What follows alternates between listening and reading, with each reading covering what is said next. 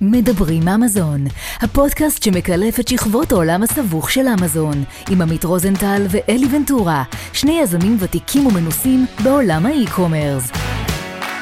בואו נצא לדרך. ברוכים הבאים לפרק מספר ארבע עשרה של מדברים אמזון. אני אלי ונטורה, איתי עמית רוזנטל. פודקאסט שלנו בחסות רוזנטל לוגיסטיקה, מתמקד בפתרונות שילוח מתקדמים לחברות ויזמים בתחום המסחר האלקטרוני, ואמזון בפרט. אני מזכיר לכם שאת הפודקאסט שלנו אפשר לשמוע בגוגל פודקאסט, ספוטיפיי, אפל פודקאסט, וכמובן בערוץ שלנו ביוטיוב. עמית, בוקר טוב. אלן, אלן, אלי, מה קורה? בסדר גמור, מה איתך? בוקר של אנרגיות, אמונים, חדר כושר, והגענו בזמן לפרק הבא. אלי, הבוקר אנחנו מארחים הפעם זוג אחים, פעם ראשונה נראה לי בפודקאסט שלנו, רועי ומתן דמפטי, סוחרי אמזון מ-אלפיים תשע עשרה, רועי ומתן, וולקאם ובוקר טוב, מה המצב? אהלן, אהלן, מעניינים. בוקר טוב, כל מעולה. בוקר טוב, בוקר טוב, תודה על ההזמנה. אני אוסיף ויאמר שזה היה הקדמה קצת צנועה, אבל הם סוחרים בהצלחה משנת אלפיים תשע עשרה, שזו תקופה יחסית קצרה מדי להגיע להצלחה, ואנחנו עוד מעט נשמע את הסיפור המדהים שלהם ואיך הם הגיעו לשם. אז בואו נתחיל ככה במה אתם עושים לפני, חצי שנה ככה לפני שאתם נכנסים לעולם הזה של אמזון. מה אתם עושים ביום יום? קודם כל, בני כמה אתם? מתן? אני בן שלושים ושתיים, כיום גר בחדרה, בגבעת אולגה. אני, האמת, כל החיים שלי, לא היה לי איזה תפקיד משמעותי, למדתי קצת, למדתי הנדסאי מכונות, לא עשיתי עם זה יותר מדי. חיפשתי נקודת פריצה בחיים שלי, משהו שיעניין אותי, כי מה שלמדתי לא בדיוק עניין אותי ולא יצא לפועל, ובאמזון התחיל לחלחל לנו, לי אי שם ב-אלפיים שמונה עשרה, והתחלנו לשמוע וזה וזה, ו... התחלתי קצת לראות והבנתי שיש קורסים, ופתאום התחלתי לעקוב אחרי המוכרים ולקבל נתונים מהם, ואמרתי, בונה מגניב, אני חייב לנסות, כאילו, יש פה אנשים שעושים עבודה סבבה, יש פה אנשים שעושים עבודה פחות טובה והם מצליחים, אז בא לי גם, וקצת חופש ועצמאות כלכלית, והתחלנו. ואז באת ואתה מתקשר לאח שלך ואתה אומר לו, רועי, עזוב הכל. לא בדיוק.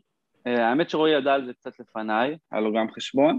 אני התחלתי דרך עם חבר, באמת השתפשפנו על האמזון, בשלב מסוים יצאתי לעצמאות, ויום אחד רועי אומר לי, אני הייתי, היה לי קצת איזה בעיה בחשבון, והוא היה לו את החשבון שלו, אז הוא אמר לי, אתה יודע מה, בוא, בוא אולי נעשה את זה דרך משותפת, והוא בכלל בהתחלה, הוא, אגב, הוא לא רצה להיות חלק מזה כל כך, הוא אמר לי, אני אביא את הכסף ואתה תנהל. ואמרתי לו, תשמע, אני לא, לא מוכן, אני רוצה שאנחנו נהיה פה חמישים חמישים, כאילו עד הסוף, בכל הכוח, כי אני מבין את המורכבות של הדבר הזה, והוא באמת התחיל, והתחלנו ביחד ככה, ושתינו התחלנו עם עבודות מהבית, מה שנקרא, כאילו עבודות רגע, מרכזיות. בוא, בוא נחבר רגע את, בוא נחבר רגע את רועי לסיפור, רועי באותו זמן okay. מה עושה? אוקיי, okay. אז אני... בהכשרה שלי במקצוע, אני מנהל פרויקטים בבנייה, מפקח בנייה. חצי שנה לפני זה בעצם עשיתי מה שעשיתי בכל השבע שנים לפני זה, ניהלתי בניינים לשימור בתל אביב. זהו, זה היה העולם שלי. אוקיי, זאת אומרת עולם. מה זה? מהנדס בניין? כן, אני הנדסאי בניין במקצוע שלי. אני... מדברים על קצת אמזון, אני ב-אלפיים שש עשרה, בתחילת אלפיים שש עשרה התחלתי לחשוב מה אני עושה את עצמי, מה אני עושה עם עצמי בעצם, כי באופי שלי אני מאוד עצמאי, ומצאתי את עצמי במסלול מאוד שכיר ו... וכן הלאה. ב-אלפיים שש עשרה הייתי כבר עם שתי בנות, אז שאתם, כמו שאתם מכירים, הדרך משם היא רק יכולה ל... להידרדר במובנים של השכיר עצמאי. אבל זה מה שנתן לי קצת יותר את הדרייב. זהו, ב-אלפיים שש עשרה עשיתי בעצם קורס של אמזון, חבר נתן לי איזו מודעה של מעוף, אם אתם זוכרים, אולי עדיין עושים, אני לא יודע, okay. קורסים. עשיתי ב-אלפיים שש עשרה קורס של אמזון, בנובמבר אלפיים שש עשרה, ואנחנו עם מתן פתחנו בינואר אלפיים תשע עשרה, לקח לי שנתיים ומשהו בשביל להצליח, להרים את עצמי ולהזיז את עצמי לכיוון פעולה אמיתית.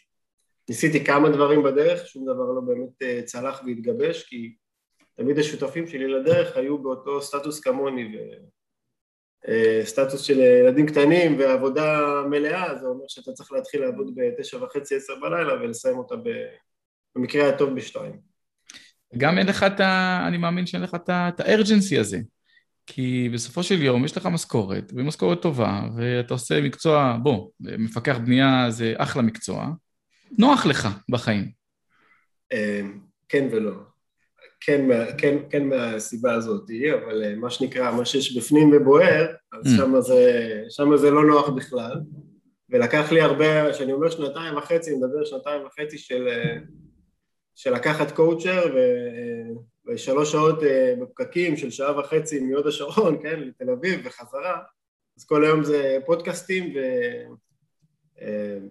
ומה שלא יהיה רק בשביל להזין את הראש ולדחוף במזרק ובכוח את המיינדסט פנימה בשביל לקום ולעשות.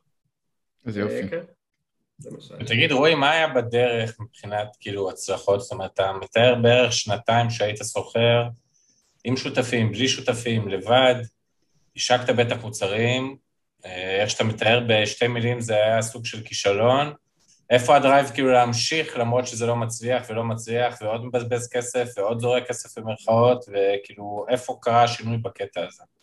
אז לא, לא התחלתי לספור, מה, ש, מה שעשיתי בזמן הקורס שעשיתי, בעצם הלכתי, לקחתי הלוואה של עשרים אלף שקל, אמרתי, אוקיי, מפה נתחיל. הלוואה הזו פשוט החזירה את עצמה מהכסף של עצמה במשך שנתיים וחצי, פשוט לא השתמשתי בה, אבל מה שכן ניסיתי לעשות, אני, אני רציתי להיות הייטקיסט, עכשיו איך אתה הופך להיות הייטקיסט, אתה בא מעולם של, בעולם של בניין, והסיבה שרציתי להיות הייטקיסט זה לא כי חשבתי שאני רוצה להיות עם מחשבים כאלה, פשוט רציתי לראות איך אני ממנף דברים באמצעות הגלובליזציה, כי זה מה שקורה היום. וזהו, וניסיתי כל מיני דברים, גם לחפש מוצרים עם עוד חברים, גם לפתוח איזשהו סטארט-אפון במרכאות סביב התחום הזה, יחד עם המורה בזמנו שלמדתי אצלו. וכל מיני דברים שניסינו לעשות בדרך ולא צלחו, עד שבאמת מתן, מתן התלבש כמו כפפה בקטע הזה. היה לו את הזמן, את האנרגיות, הרצון. מעולה. אז אתם בעצם מתיישבים ביחד, ואיפשהו הדרכים מצטלבות, ואתם אומרים, בוא נצא ביחד לדרך המשותפת. עכשיו, אני מכיר הרבה שותפים שיצאו לדרך, ולא מעט שותפים שיצאו לדרך גם נפרדו, כי, כי תמיד בשלב מסוים יש איזה פיצוצייה. האם אתם עושים סוג של תיאום ציפיות? כי להיכנס לשותפות עם אחים, בוא, אני, אני בטוח שזה לא הדבר הכי אה, קל לעשות, מצד אחד, מצד שני אנחנו בוא, מכירים כבר אחד השני שלושים שנה, אז אנחנו מכירים את כל השטויות והזה.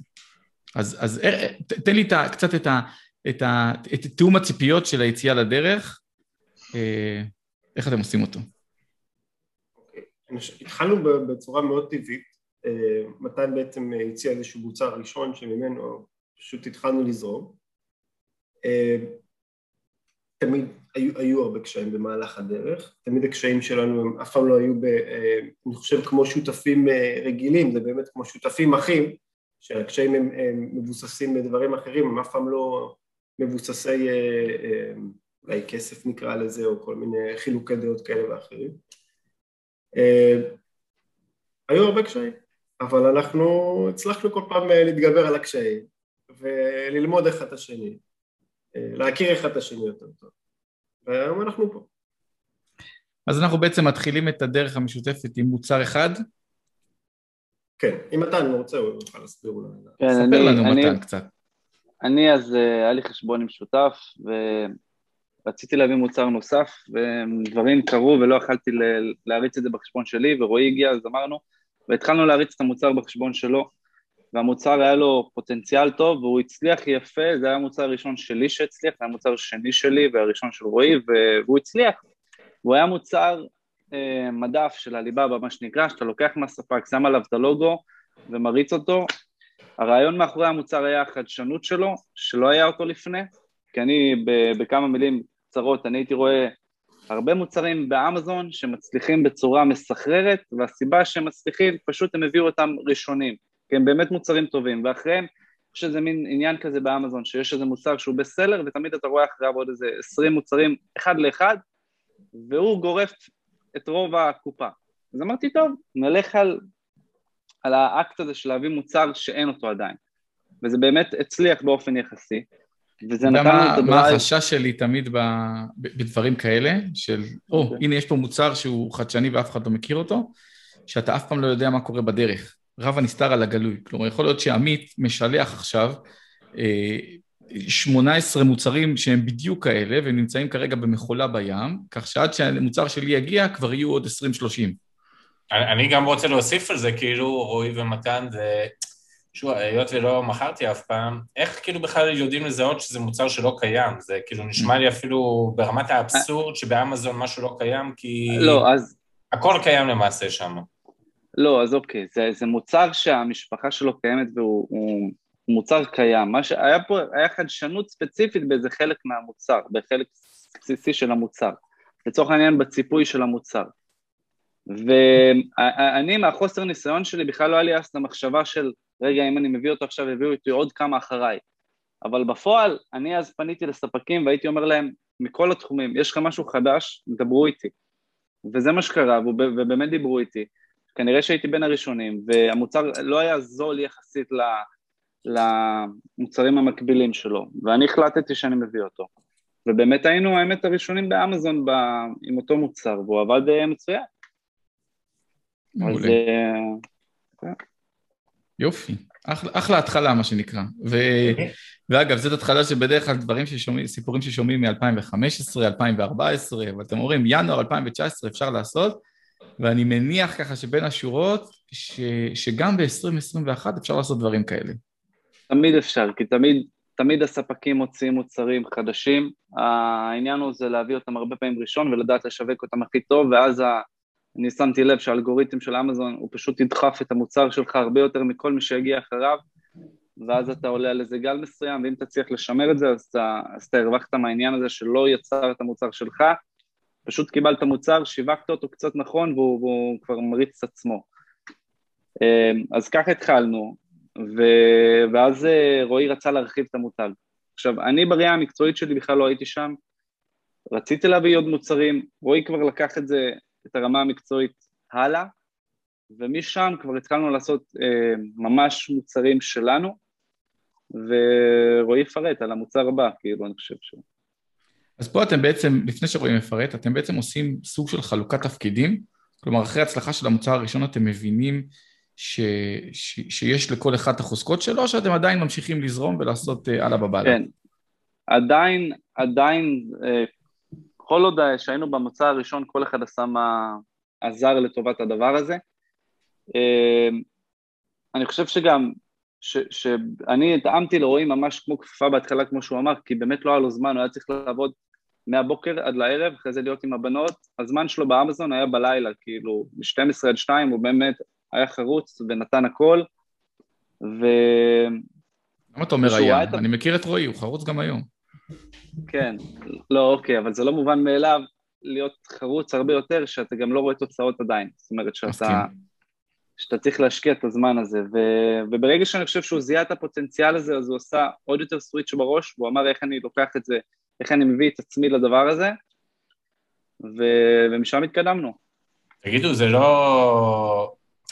כאילו, טוב, פה יודעים כולם שכאילו אני גם בעסק משפחתי, ואני גם עובד עם אחי, לא תסכל אותך באיזשהו מקום, כאילו שאתה מקדיש את רוב הזמן, ורועי כאילו נותן בקטנה, לפחות בהתחלה כמובן, זאת אומרת, סתם ברמה האישית שלכם, אתה יודע, בתור שותפים ובתור אחים כאילו, שכאילו אתה סו קולד רוב הזמן מתעסק בזה, ורועי כזה על הדרך נותן עצות, נקרא לזה מהצד.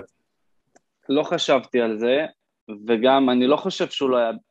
שהוא היה מעורב בצורה קטנה. הוא הצליח להיות מעורב בצורה הנדרשת, ובצורה לא קטנה, גם עם הזמן המאוד צפוף שלו, ושאתה מבין ש, ש, שהוא עושה את זה למרות הקשיים, אז זה, זה להפך, זה... אז אתה לא חושב על זה שאתה עושה יותר או פחות, כי אתה יודע שהבן אדם מאוד מאוד עמוס, לא שהוא משחק. כן. ו... אתה יודע מה, אני חושב שגם פה, סליחה שקטעתי, אבל אני חושב שפה באמת בא לידי ביטוי השותפות בין אחים, להבדיל משותפות עסקית רגילה, של שני אנשים. כי תמיד בשותפות עסקית רגילה, אז יכול להיות שיש את ה... אתה יודע, חברים טובים ככל שיהיה, יש את המשקעים האלה של בונה, אני עובד כמו חמור, והוא עושה ככה, ואחים מבינים אחרת האחד את השני. יש האינטרס, המפות האינטרסים קצת שונות, בוא נגיד ככה, אני חושב שותף שהוא עסקי ומישהו שהוא עם אח. אני, אני אגיד רק בכמה מילים על הנושא הזה, מבחינתי השעות היו שהיו לי שתי בנות, אז זה היה מתשע עד אחד, שהיו לי, שהפכתי להיות עם שלוש בנות, אז זה הפך להיות מ-אחת עשרה עד שתיים שלוש בלילה. אז זה, זה, זה השעות העבודה פחות או יותר. זהו.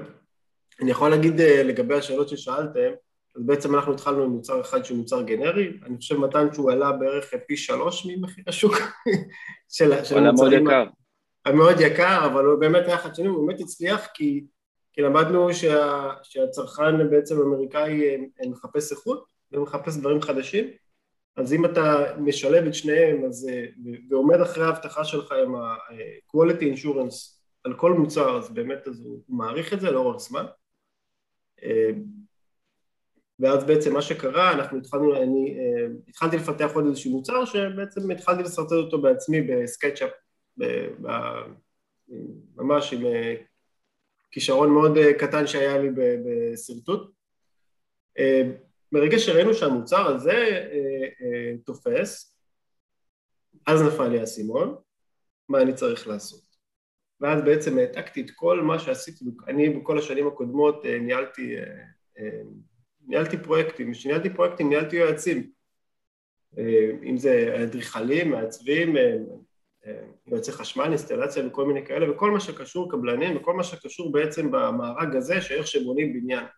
אז מבחינתי, אני לקחתי את אותו copy-paste, ועשיתי פה, ולקחנו מעצבת מוצר, ומעצבת גרפית, וכל מיני בעלי מקצוע, והתחלנו לחבר בין כל הדבר הזה, ועם הרצונות שלנו, ועם מה שאנחנו חושבים שצריך להיות בשוק, ועם המחקר שוק שאמזון מספק לנו מתוך התגובות הרעות והטובות, ומתוך ה... כל המידע בעצם שהוא נותן לך, והתחלנו לייצר מוצרים.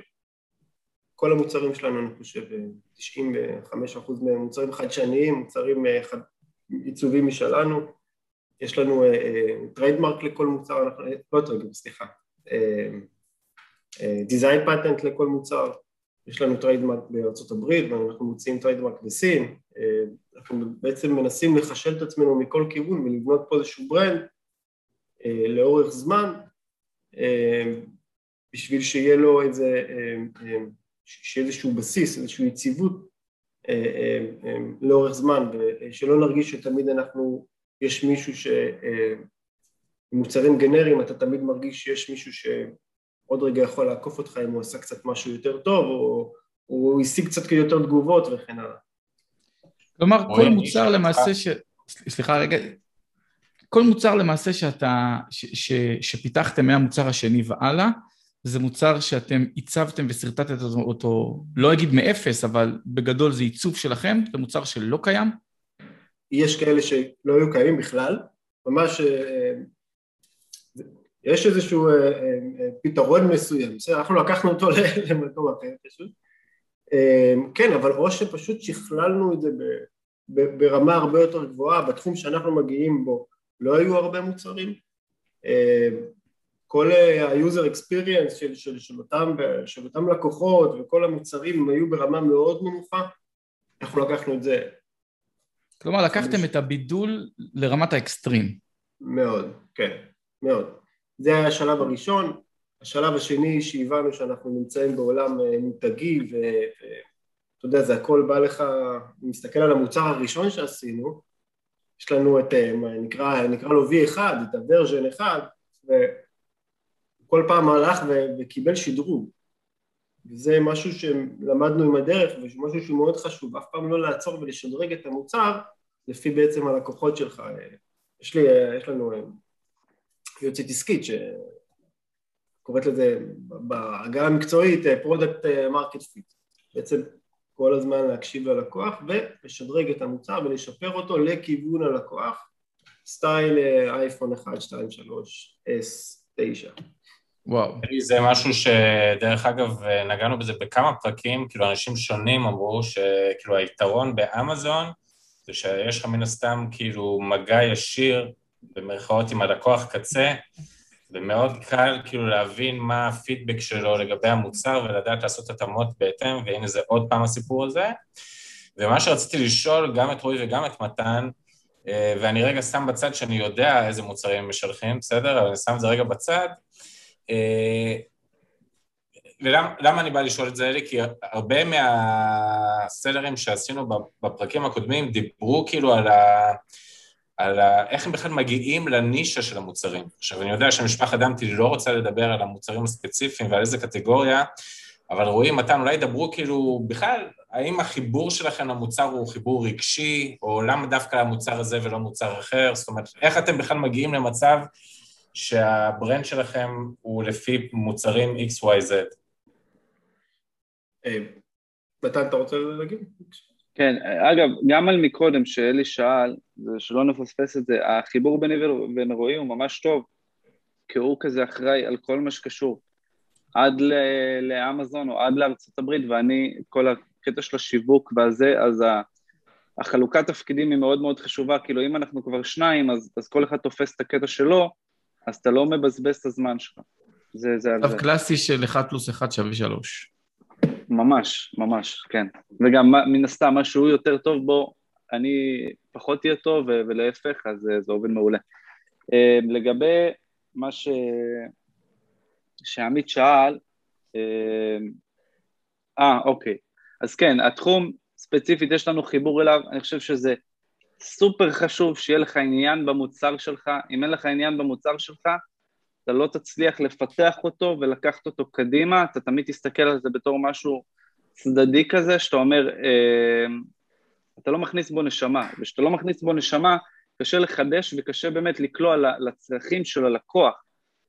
אז יש חיבור, וזה יוצר עניין, ולצורך העניין, אני לא מזלזל חלילה, אבל אנחנו לא מוכרים ברגים, שאנחנו, המוצר הוא לא אה, אה, סטטי ומאוד אה, גנרי, יש לנו את העניין של החדשנות, וזה, אותי אישית זה מעורר בי הרבה הרבה להב, לפתח את זה עוד ולהצליח, וזה סופר חשוב. ועוד עניין קטן, ספציפית, התחום שלנו הוא לא, הוא קצת אפור באמזון, שזה, שיש קושי, ואתה יודע, להתמודד מול הקושי, אז הקושי הזה הופך ליתרון ענק. בטח על פני העם. כן, בטח כלפי המתחרים שלך, ובטח כאילו, אם אתה יודע לשחות במים שהם טיפה לא, לא נקיים, אז, אז ברגע שאתה, שאתה מתחיל לשחות, אז, אז אין הרבה שכמוך, אז, אז פשוט התחרות היא גם מאוד מצומצמת, וזה זה היתרון שלנו. מדהים. תגידו, המוצרים שלכם, הם, הבנו כבר שהם מבודלים והם שונים לגמרי ממה שקורה, וזה זה מדהים, זה לקחתם באמת את הבידול לרמת האקסטרים, אבל האם אתם מייצרים מוצרים שכרגע לא מחפשים אותם, או שאתם מתבססים על החיפושים באמזון? בכל זאת. אנחנו מתבססים על החיפושים באמזון. כלומר, אם מצאתם שקוטה שום זה חיפוש טוב, אנשים מחפשים קוטה שום, אתם מייצרים איך לבצע את הקוטה שום הכי מבריק שיש, וכזה שאין אותו היום באמזון. הכי טוב בחלל. מבחינתי, אם מוצר יוצא החוצה, או שאני אכשיר, הוא צריך להיות חללית, בסדר? הוא צריך להיות כזה שאתה תיכנס עכשיו לליסט, ואתה תרצה לקנות מוצר, אתה תבחר לקנות עכבר לצורך העניין, בסדר? העכבר הזה. שלא תהיה לך בכלל שאלה, אני, אני בעבודה שלי, כמו שמתן אמר, אנחנו מחולקים, אני גם רואה את זה כמו קצת חברת סטארט-אפ בכל הניהול של העסק הזה. ברגע שאני משחרר מוצר יוצא החוצה לכיוון הים, מבחינתי הוא לא צריך מרקטינג, לא צריך מרקטינג.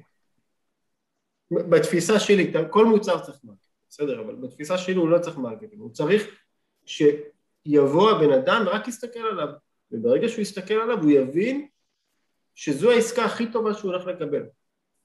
זה לא חייב להיות המוצר כמובן הכי זול, אבל זה יכולה להיות כמכלול העסקה הכי טובה והכי נכונה עבורו, ו... וזו המטרה שלנו בפרוצי מוצר. תגיד, האם המחיר הוא פקטור? כלומר, המחיר הממוצע, אני אכוון את השאלה שלי, המחיר הממוצע של הקוטה שום זה עשרים דולר. האם אתם אומרים, אנחנו עושים קוטה שום חללית ברמה שאף אחד לא ראה אותו, וזה הקוטה שום הכי טוב שיש, אבל אני מייצר אותו ב-חמישה עשר דולר, לכן הוא אמור להימחר ב-ארבעים פלוס. אני אתן לך בדיוק את התשובה. בדרך כלל שאתה הולך למוצר מסוים, לקוטה שום לצורך העניין, יש להם טווח, בסדר? יש, בוא נגיד, זה מגיע בין עשרה דולר, אחד עשר דולר, שזה ממש הפשוטים, ל-שלושים. זה, זה הטווח הנמוך עד לטווח הגבוה. אנחנו תמיד בדרך כלל נהיה, בטווח הגבוה, בין, בוא נגיד בין עשרים וחמישה דולר ל-שלושים דולר. אבל נביא משהו שמחוץ לאמזון, שבדרך כלל הקוטה שום הזה מחוץ לאמזון, נמכר ב-ארבעים, חמישים ו-שישים, אתם יודעים, בכל מיני ברנדים שהם באמת משקיעים, אז זה יהיה ברמות מחירים הרבה יותר גבוהות. אנחנו נביא משהו שמשתווה להם, לחבר'ה הם הרבה פעמים יותר טוב מהמוצר שלהם, אבל במחירי האמזון. במחירי האמזון הגבוהים קצת, כן, אתה תשלם קצת יותר ממחיר הממוצע, אבל אתה תקבל חללית. ומבחינת זמני הייצור, אני מניח ש...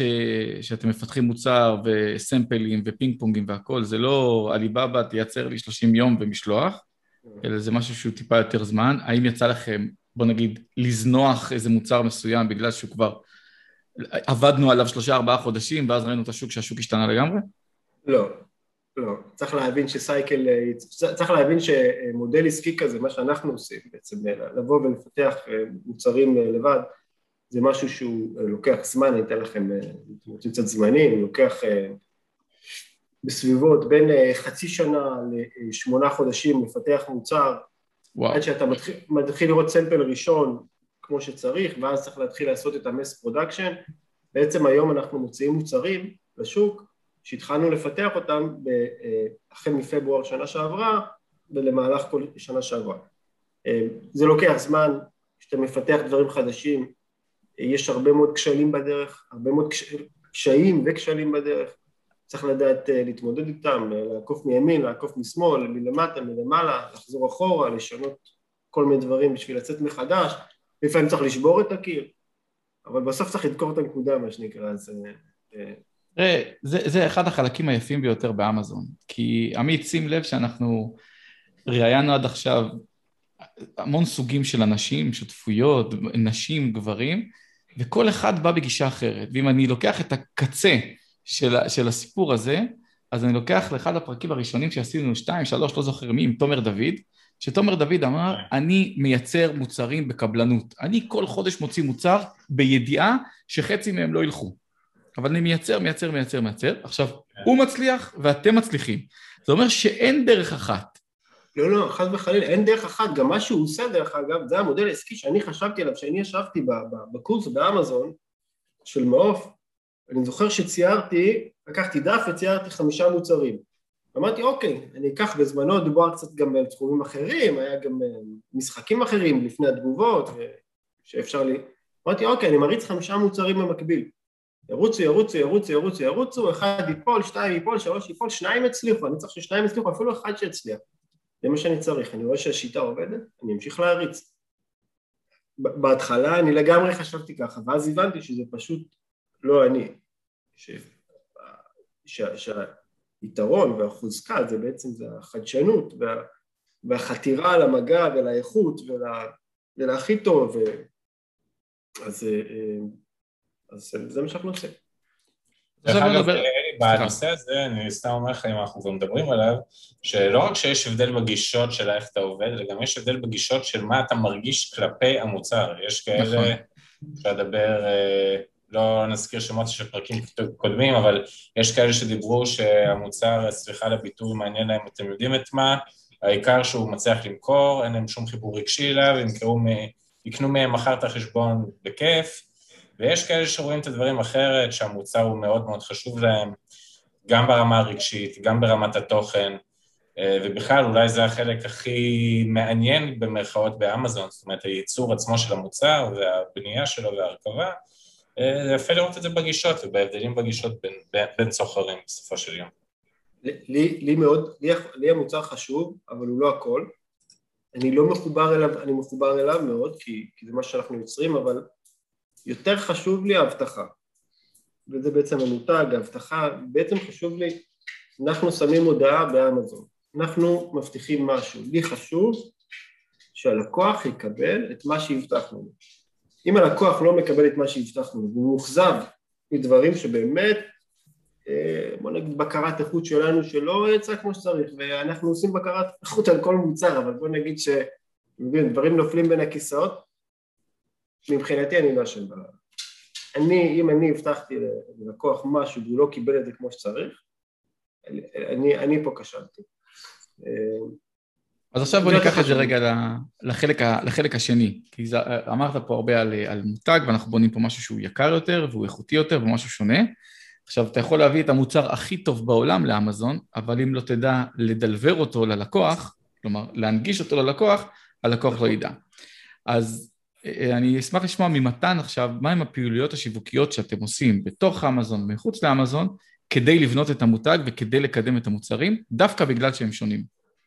אוקיי, אז קודם כל, זה דוגמה למוצר שהיה לנו. ברגע שיש מוצר שהוא באמת יצור שלנו, הוא עונה על הצרכים של אנשים שצריכים ונותן צרכים נוספים, כמו שהוא באמת, גם ששמנו אותו וגם שהיה לו פאק מאוד מרכזי שהיינו צריכים להתמודד איתו, מבחינת שיווק בתוך אמזון, הוא מהר מאוד כבש את הקטגוריה שלו, ודורג ראשון באורגני, והוא הריץ את עצמו מהבחינה הזאת. כן יכלתי לדחוף לו אה, עוד פרסום פנימי, אבל לא עשינו את זה מסיבה פשוטה, שלא לא הספקנו את הייצור שלו.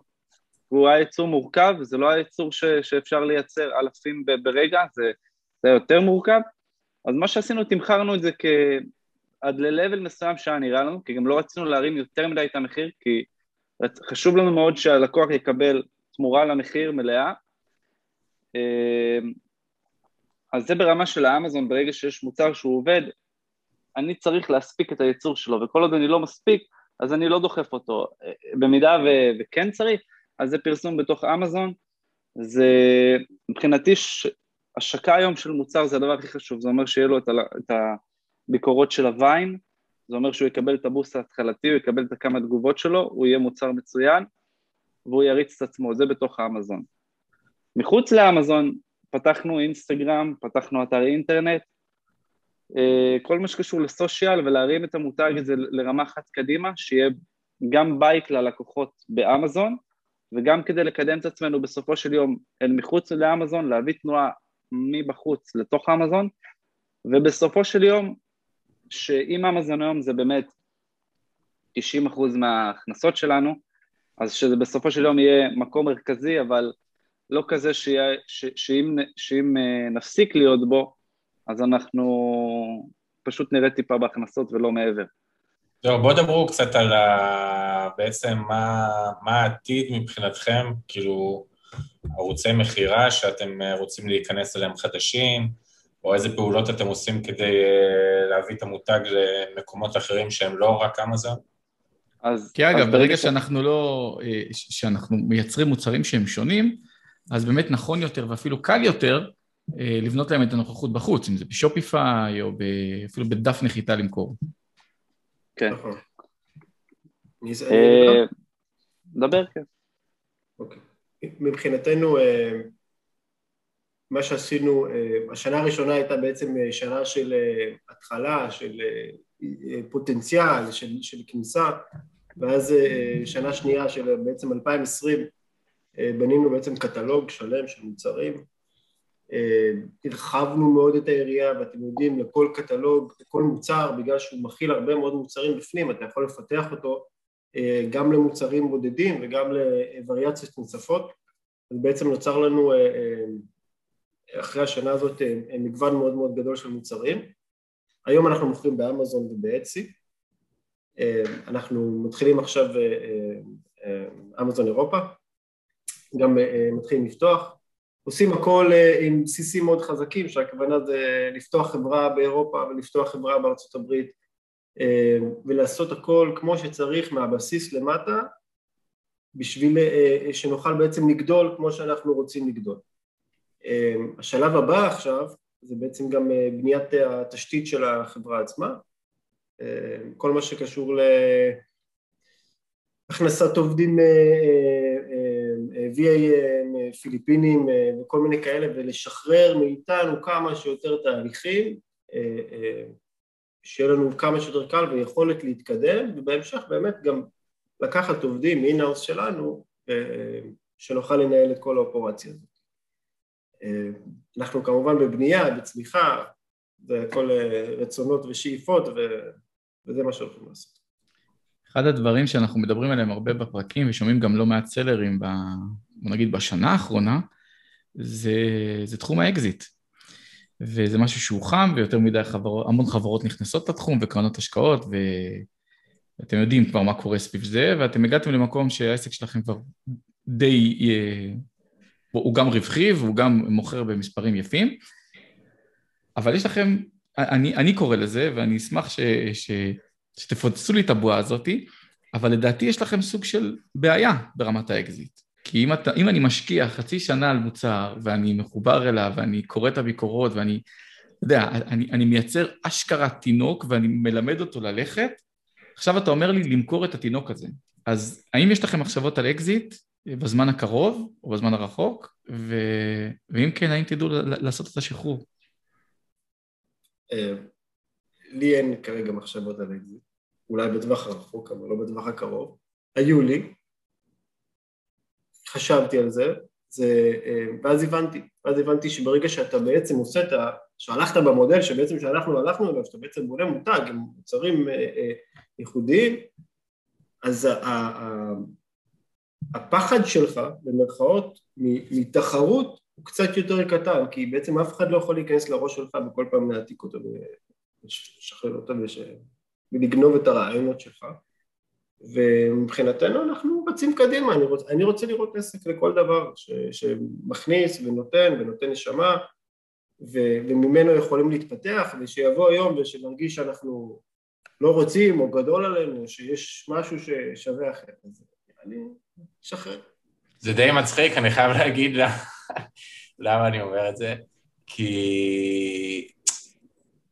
כאילו רועי הוא האח הגדול פה, אם הרי זה ברור, אז אה, היה לי גם כן שיחות עם האח שלי, כאילו על כן למכור את העסק, לא למכור את העסק, אז הוא אמר לי, עמית, מה אתה מתעסק בכן למכור או לא למכור? קודם כל שייך העסק חזק, עובד, אם יום יבוא ההצעות יגיעו, וזה פחות או יותר מה שאתה אומר, ובאמת... אה, המיינדסט שלי הוא לשם, קודם כל שתהיה חברה איתנה, חזקה, גדולה ככל האפשר, ואז יום יבוא זה יקרה, אז בכבוד, זה, זה, זה יגיע. אבל כאילו... אז, אז אני, יפה... אני, אני כן רוצה להקשות קצת. אני רוצה כן להקשות, בכוונה. ו- ואני מכיר את הגישה שלך, עמית, וגם אני, אני מתחיל להבין את הגישה שלכם. אבל אני אומר, אנחנו נמצאים בתחום שהוא מאוד מאוד מאוד דינמי, מאוד מאוד מהיר. רק מה שקרה ב-עשרים עשרים עם הקורונה, שזניקה את כל עולם האי-קומרס חמש שש שנים קדימה, והכניסה את כל הכסף הגדול, ו... ואני חושב שכל עסק באשר הוא צריך לעמוד במקום שבו הוא לפחות חושב על, על רמת מימוש, זאת אומרת, לעשות את המימוש. ואני רוצה לקחת אתכם לסיפור מאוד מאוד ידוע של קודק. אתם מכירים את הסיפור של קודק? לא. קודק יצרה במשך שלושים ארבעים שנה פילים, פילים למצלמות. ואז במהלך שנות ה-תשעים הגיעו לישיבת דירקטוריון למנכ"ל ולבעלים, ואמרו לו, תשמע, יש פה איזו מהפכה דיגיטלית, אנשים נכנסים, מתחילים לצלם במצלמות, אולי עוד מעט לא יצטרכו פילים, והוא אמר, תפסיקו בבלי את המוח, אנשים תמיד יצלמו בפילים, פילים זה משהו שהוא כאן שלושים ארבעים שנה, הוא לא יעלה מהעולם, לא סרטים ולא לא טלוויזיה והכל, וקודק פשטה רגל, ב-אלפיים ושתים עשרה.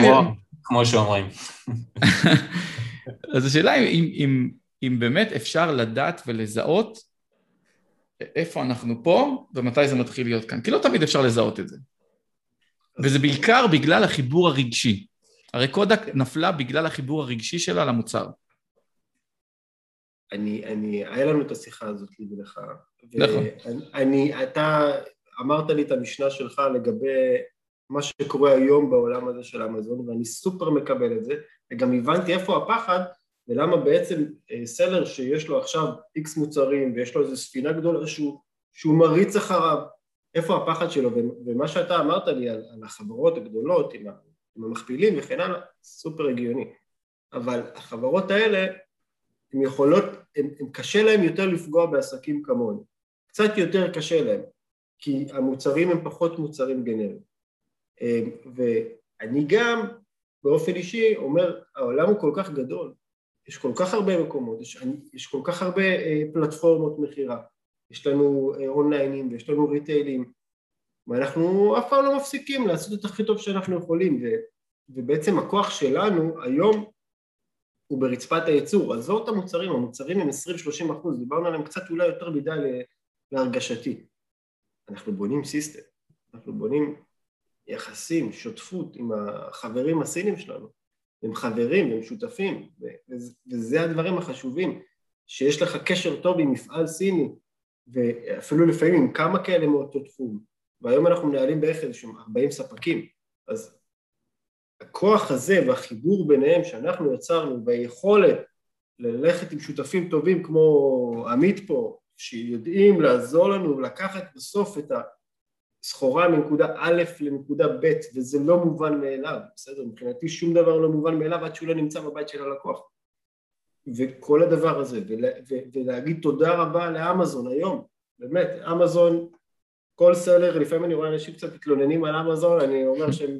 הם עדיין לא מבינים עד הסוף מה זה אמזון. אמזון זה הכלי הכי מדהים שיכול להיות לנו, כולנו יושבים בו בזכות אמזון. וכל מיני פלטפורמות מחירה, וכל מיני אנשים טובים שעשו לנו את שופיפיי ואצי וכל מיני דברים כאלה, זה כלים עבורנו לצמוח. ואני לא רואה סיבה למה לא לנצל את זה, ואתם יודעים מה? לא ילך מתישהו, נעשה משהו אחר. אני לא מפחד להצליח גם בתחום אחר, באופן אישי. אני חושב שברגע שאנחנו נבנה פה את הפלטפורמה ואת המסלול הזה, ואת כל הבעלי מקצוע, אז היום אנחנו מתעסקים עם X, מחר נרצה להתעסק עם כלי בית, אני אעשה את הצלחת הכי טובה שיכולה להיות, אמיתי, ועשה את הכי טוב, וניתן להם את הכי טוב שנוכל לעשות. ואם הקהל יאהב את זה, על הכיפאק, אם הוא לא יאהב את זה, נלך להתעסק עם משהו אחר. מדהים. תגיד, הייתם בסין? רגע, אני רוצה לגעת רגע באיזה נקודה. בואו רגע נדבר בכללי, וזו השאלה היא לכולם פה, בסדר? אני, אני, כאילו, אני כל הזמן מנסה לחשוב על המיינדסט של מישהו שהוא עצמאי, ו, ומה זה אומר? עכשיו, אני יכול להעיד על עצמי, בסדר? שהעסק, כאילו, וגם הייתי עצמאי לפני, ועשיתי דברים לפני, אבל העסק הנוכחי היום, שאני כבר עליו בערך שמונה שנים, עם כל ה... ויש... מאות, אם לא אלפי כישלונות בדרך, בסדר? אני רוצה להדגיש את זה, אבל לאורך זמן העסק גדל והעסק מצליח, וכאילו לי, לי בתור בעל העסק, זה גורם להאמין לי שאוקיי, מחר בבוקר אני לא מתעסק בלוגיסטיקה, מחר מחרתיים צריך להתעסק ב... לא יודע מה, בבנייה של בתי אבות, אני יודע שאני אני מרגיש בתוך עצמי, שאני יכול לעשות כסף, לא משנה לאיזה תחום אני אעבור מחר בבוקר. וזה הרבה מאוד, אני אומר לכם, גם בזכות הכישלונות שהיו לי בעסק עצמו. מעניין אותי לדעת אצלכם, מה המיינדסט שלכם בכלל בתור עצמאים, ומה זה אומר עבורכם, ההצלחה או הכישלונות, ובכלל העתיד, כאילו, במה, במה זה מתבטא. אני, המיינדסט שלי כעצמאי, אני רואה הרבה הרבה עסקים, המון עסקים שמצליחים, בסופו של יום הם לא מביאים שירות טוב או מוצר טוב ללקוח, הם מצליחים כי יש להם שיווק טוב והם אנשי מחירות טובים, ואני אומר, אם אתה יכול לשלב את זה, גם לתת מוצר טוב וגם שירות טוב, וגם לשווק אותו טוב, אז אתה תהיה על הגל, מכל הבחינות. ומה שאתה דיברת עליו, אני חושב שזה ברמת הניהול, שיש הרבה מוצרים טובים, או לצורך העניין תיתן לשני סוחרי אמזון את אותו מוצר, אחד יצליח ואחד לא, זה פשוט כי הוא יודע לנהל אותו. אז אם אתה תדע לנהל ברמת הניהול, אתה תצליח בכל מקום, אם זה לפתוח עסק קטן אה, אה, בארץ, או בחול, או whatever. פשוט אנחנו משתדלים להביא את הניהול, את הרמה של המוצר, וזה יתחבר לנו גם בתוך הפלטפורמה הזאת, הבאמת טובה שנקראת אמזון, וצריך לנצל, ואנחנו מנצלים אותה. וזהו. אני, עמית, בהקשר לשאלה שלך, אני חושב שמה שהדרך הזאת שאתה מדבר עליה, בעצם זה היצירת ערך עצמי. הכלים והדרך שאתה עברת, וההחלטות והנפילות, וכל הניסיון הזה, לא יודע איך לקדר את זה, ומתוך איזשהו כדור, זה אתה, ויש לך ערך מאוד מאוד גבוה, ויש לך ביטחון מאוד גבוה היום. בלעשות כל מיני דברים, ואתה כבר מקצוען, ואתה תביא את המקצוענות הזאת מכל מקום שאתה תהיה בו. ויכול להיות שיקח לך חודשיים, אתה יודע, להתארגן, יכול להיות שיקח לך חצי שנה, יכול להיות שיקח לך שנה, אבל מתישהו ברגע שאתה תתפוס, ואתה תשתפשף, אתה תעשה מה שאתה רוצה, בגלל יש לך את הביטחון, ואני מרגיש אותו דבר, בדיוק אותו דבר. אני יכול להגיד, במקרה שאנחנו נמצאים בתחום הזה, אם הייתי נמצא בתחום אחר, אז אם לא היה לי שום חיבור אליו, אז כנראה שלא הייתי ממשיך אליו, ואם היה לי קצת חיבור אליו, אז כן, אז הייתי נכנס וחוקר אותו ולומד אותו, ועושה את הקבוצות מיקוד שאני עושה, בשביל לדעת ולהבין איך, מה חושב הקהל, וכן. יש פה הרבה גם עניין של מזל. אלף אחוז. המון, המון עניין של מזל, זה גם בעיניי בעסק, זה הרבה מאוד דברים בלהיות בזמן הנכון, במקום הנכון, גם לזה יש חשיבות עצומה. החשיבות היא לגמרי, והיא לעשות, לעשות, לעשות. מי שלא עושה, לא יודע אם... חברים, אנחנו מתקרבים לסיום, והייתי מאוד מאוד שמח לשמוע את התשובה שלכם לשאלה הקבועה שלנו. אתה יודע מה, אפילו כל אחד בנפרד. אני לא יודע אם תיאמתם מראש, אבל הייתי שמח לשמוע מכל אחד בנפרד. אם היה לכם היום עשרה מיליון דולרים, שמחר מופקדים לחשבון הפיוניר שלכם, או חשבון בנק אוף אמריקה, מה אתם עושים איתם? מתן? לא, לא תיאמנו.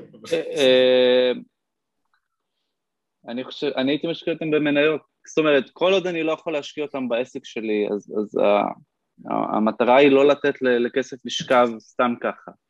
אז אם זה לא לטובת העסק, אז או להגדלת העסק בצורה מסיבית, כאילו, וללכת על איזה מהלך מסוים, כי אנחנו, זה העסק שלנו, ואנחנו באמת יודעים למה הוא מסוגל, וזה הכוח שלנו, או להשקיע אותם בדברים אחרים, אם זה מניות, שאותי באופן שזה מאוד מעניין, אבל אני לא יכול לעשות את זה, כי באמת שנתיים שלמות רק עסקנו בלהגדיל את העסק ואת הדבר הזה, שזה מעולה, אבל אנחנו רק שם כרגע, אז מנסה דברים אחרים קצת. כמה מהכסף אתה לוקח לעצמך לפינוק? או שאתה אומר, אני משקיע הכל? לא, לוקח לעצמי לפינוק, בוודאי, לוקח מיליון, שתיים אם צריך, אני חושב שיש לי מספיק כסף בשביל למנף אותו הרבה יותר, כאילו, אז אם אפשר גם וגם, למה לא? מדהים. רועי? אני מבין שאתה רוצה את זה באחוזים, אני אתן לך את זה באחוזים, אני מאמין שבאזור ה-חמישים אחוז הייתי לוקח ומבטיח את העתיד של הבנות שלי, כי זה בעצם הדבר הראשון שעומד לי בהתחלה, באמצע ובכל דבר שאני עושה. עוד עשרים שלושים אחוז הייתי מפתח עסק, שיהיה הכנסה גם משהו חד משמעית. עסק אחר לגמרי. לא, לא, חד משמעית גלובלית, חד משמעית דרך אמזון, מוצרים, אני מאוד אוהב את הנושא הזה, אני מאוד אוהב לגעת באנשים דרך המוצרים, זה, זה מאוד מעניין אותי, ועשרה אחוז היה הולך למשפחה, רחבה אותה. מדהים. חברים, תודה, תודה, תודה רבה, אני למדתי המון, אני חושב שפתחנו פה גישה אחרת לגמרי של עולמות הפרייבט לייבל באמזון, זה הכל, חבר'ה, שיהיה המון בהצלחה, ואני מקווה שאתם ערוכים כבר לקריסמס. תודה רבה על האירוח. תודה רבה על האירוח. תודה רבה, תודה. תודה עמית, תודה אלי. תודה רבה, תודה. היה כיף. תודה רבה. תודה רבה.